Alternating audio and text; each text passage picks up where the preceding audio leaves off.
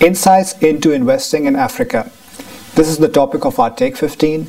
I'm Usman Hayat from CFA Institute, and today I'm joined by Dr. Nkosana Moyo, who's the founder and executive chairman of Mandela Institute of Development Studies in South Africa. Dr. Moyo has a rich experience of investing in Africa, and in this interview, I'll try to get some of his insights in, in investing in Africa. Welcome, Dr. Moyo. Thank you very much, Usman. So we hear a lot about risk and return opportunities of investing in Africa. And I want to start with the risk first. So are the actual risk higher than the perceived risk, or is it the other way around?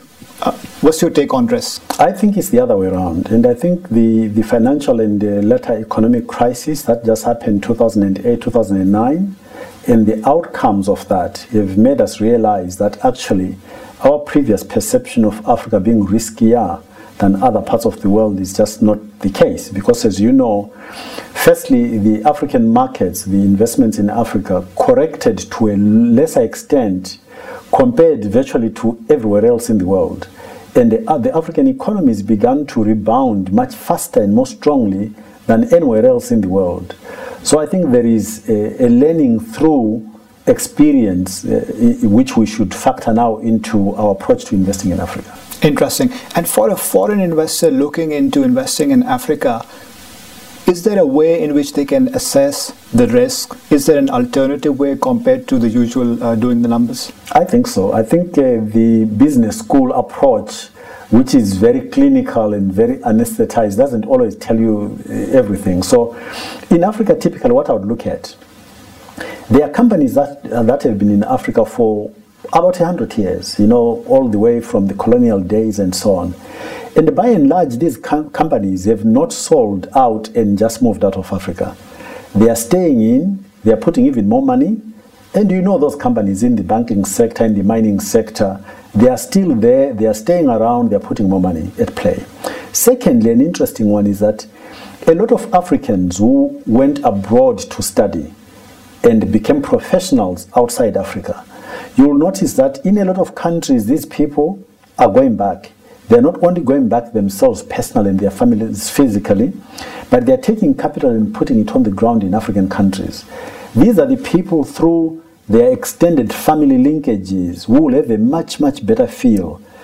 Uh, not through a business school type approach, but intuitive, local intelligence, a feel for what the risk is and they wouldn't be taking their families and putting their money into African countries if, in fact, they were as risky as we perceive them to be today.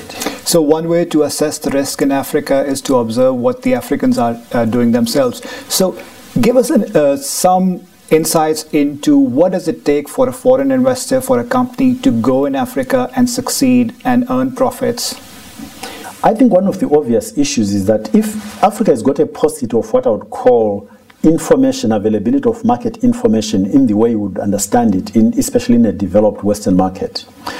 Now, if that is the case, in terms of typically doing due diligence, it means you have to resort to different ways of gathering intelligence from the community, uh, and that's information which is not publicly available. The implication of that is that there is no intermediation of information which will help you in other words, institutions that specialize in getting information in such a way that you can rely on it, it becomes publicly available information. It means you have to dig deeper than that. You have to establish your own networks into the local communities and understand whether you're looking for a partner, understanding the behavior of governments, the likelihood of what might come at you further down the line.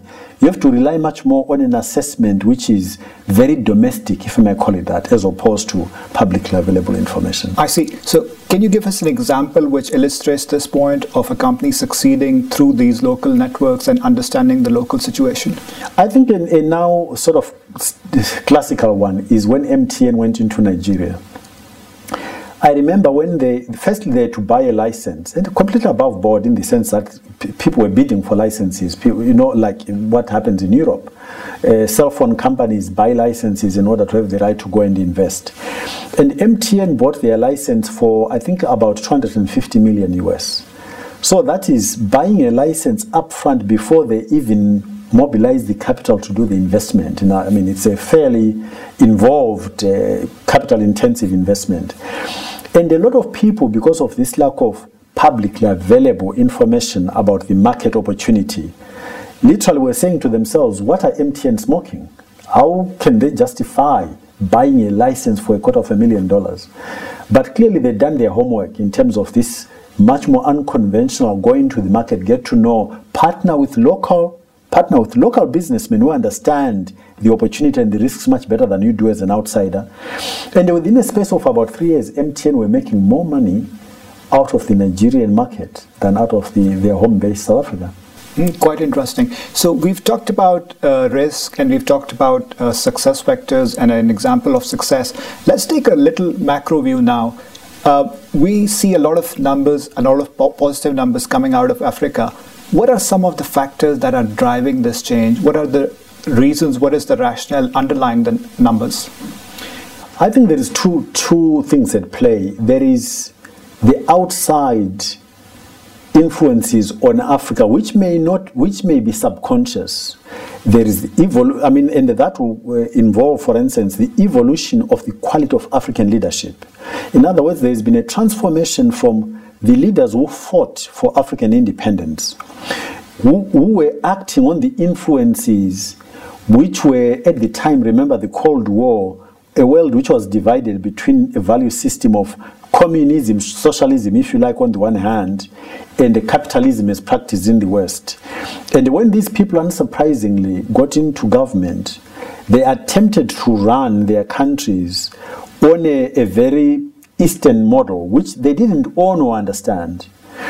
But what is happening over time is that younger leaders are coming through who have had exposure through going to study and working, becoming professionals, and their their uh, socialization, if I may call it that, subtly, is of a different world, both in terms of their practice in government, in governance, the way they run institutions, their concept of how to manage resources and allocation of resources in terms of short, shortage of capital.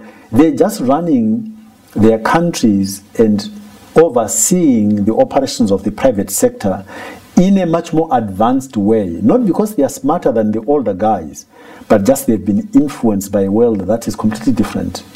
The, all, the first generation leaders, when you come to think of it, they took over a system where the, the superstructure governance of private sector as well as government had put, been put in place for a minority, the colonial power.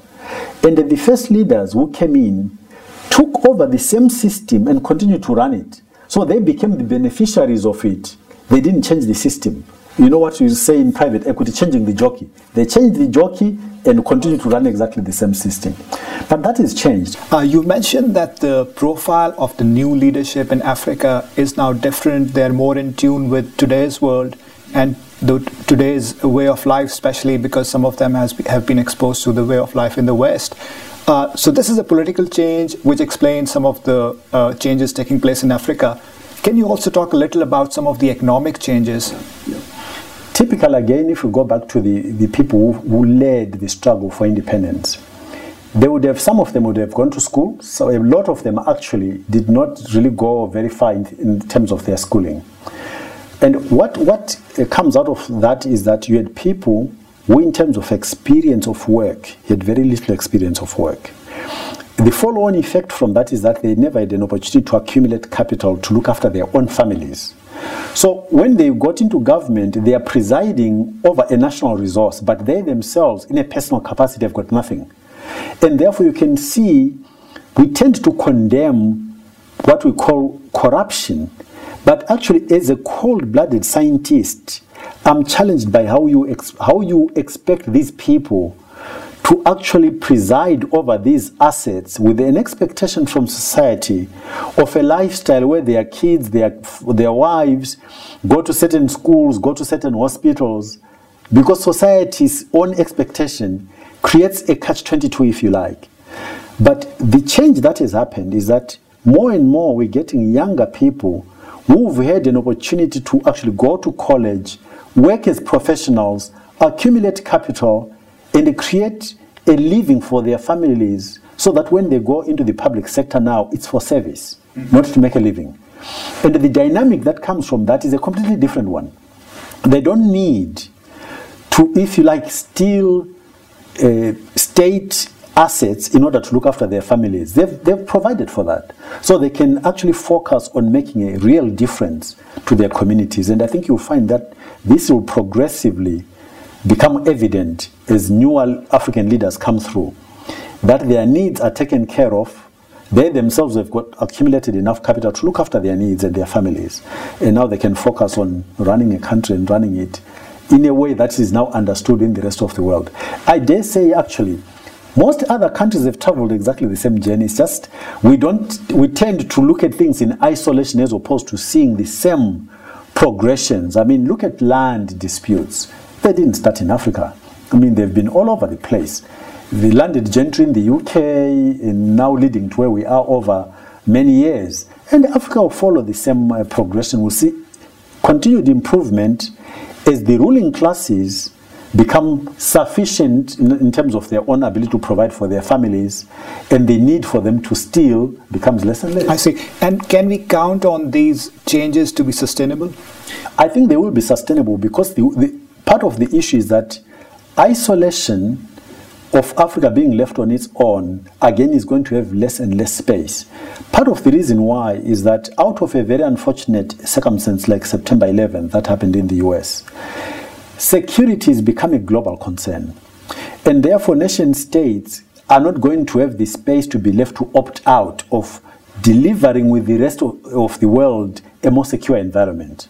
Then we've got the issue of the environment, environmental uh, pollution, and what have you. Similarly, this has now become a global issue.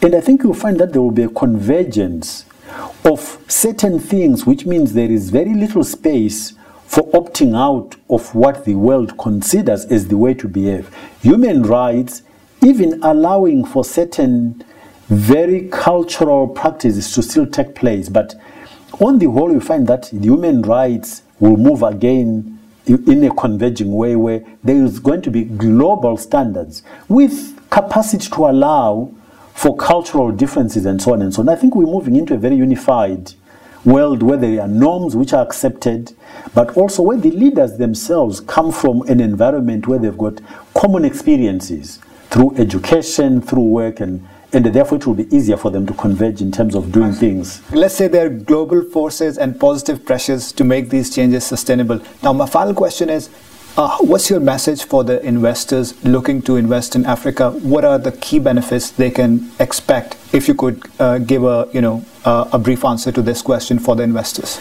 I think I think all of the what is normally perceived as negatives about Africa, in many ways, the same attributes or characteristics create an opportunity for investing in the first place and getting a good return on that investment secondly uh, next is that i've just described to you forces at play which are creating a convergence in terms of a recognizable world so the sustainability of the investments the security of those investments combined with the evidence which we now have that the risks in africa actually the real risks are lower than what we perceived. I think these are very good reasons for engaging with Africa. Then the whole natural resource play, if you're wanting to secure your own involvement in that space, you cannot ignore what's going on in Africa. Excellent. So, uh, this was Dr. Moyo sharing his insights on investing in Africa. Thank you, Dr. Moyo, so much for your insights. You're welcome. And thank you, our viewers, for joining us.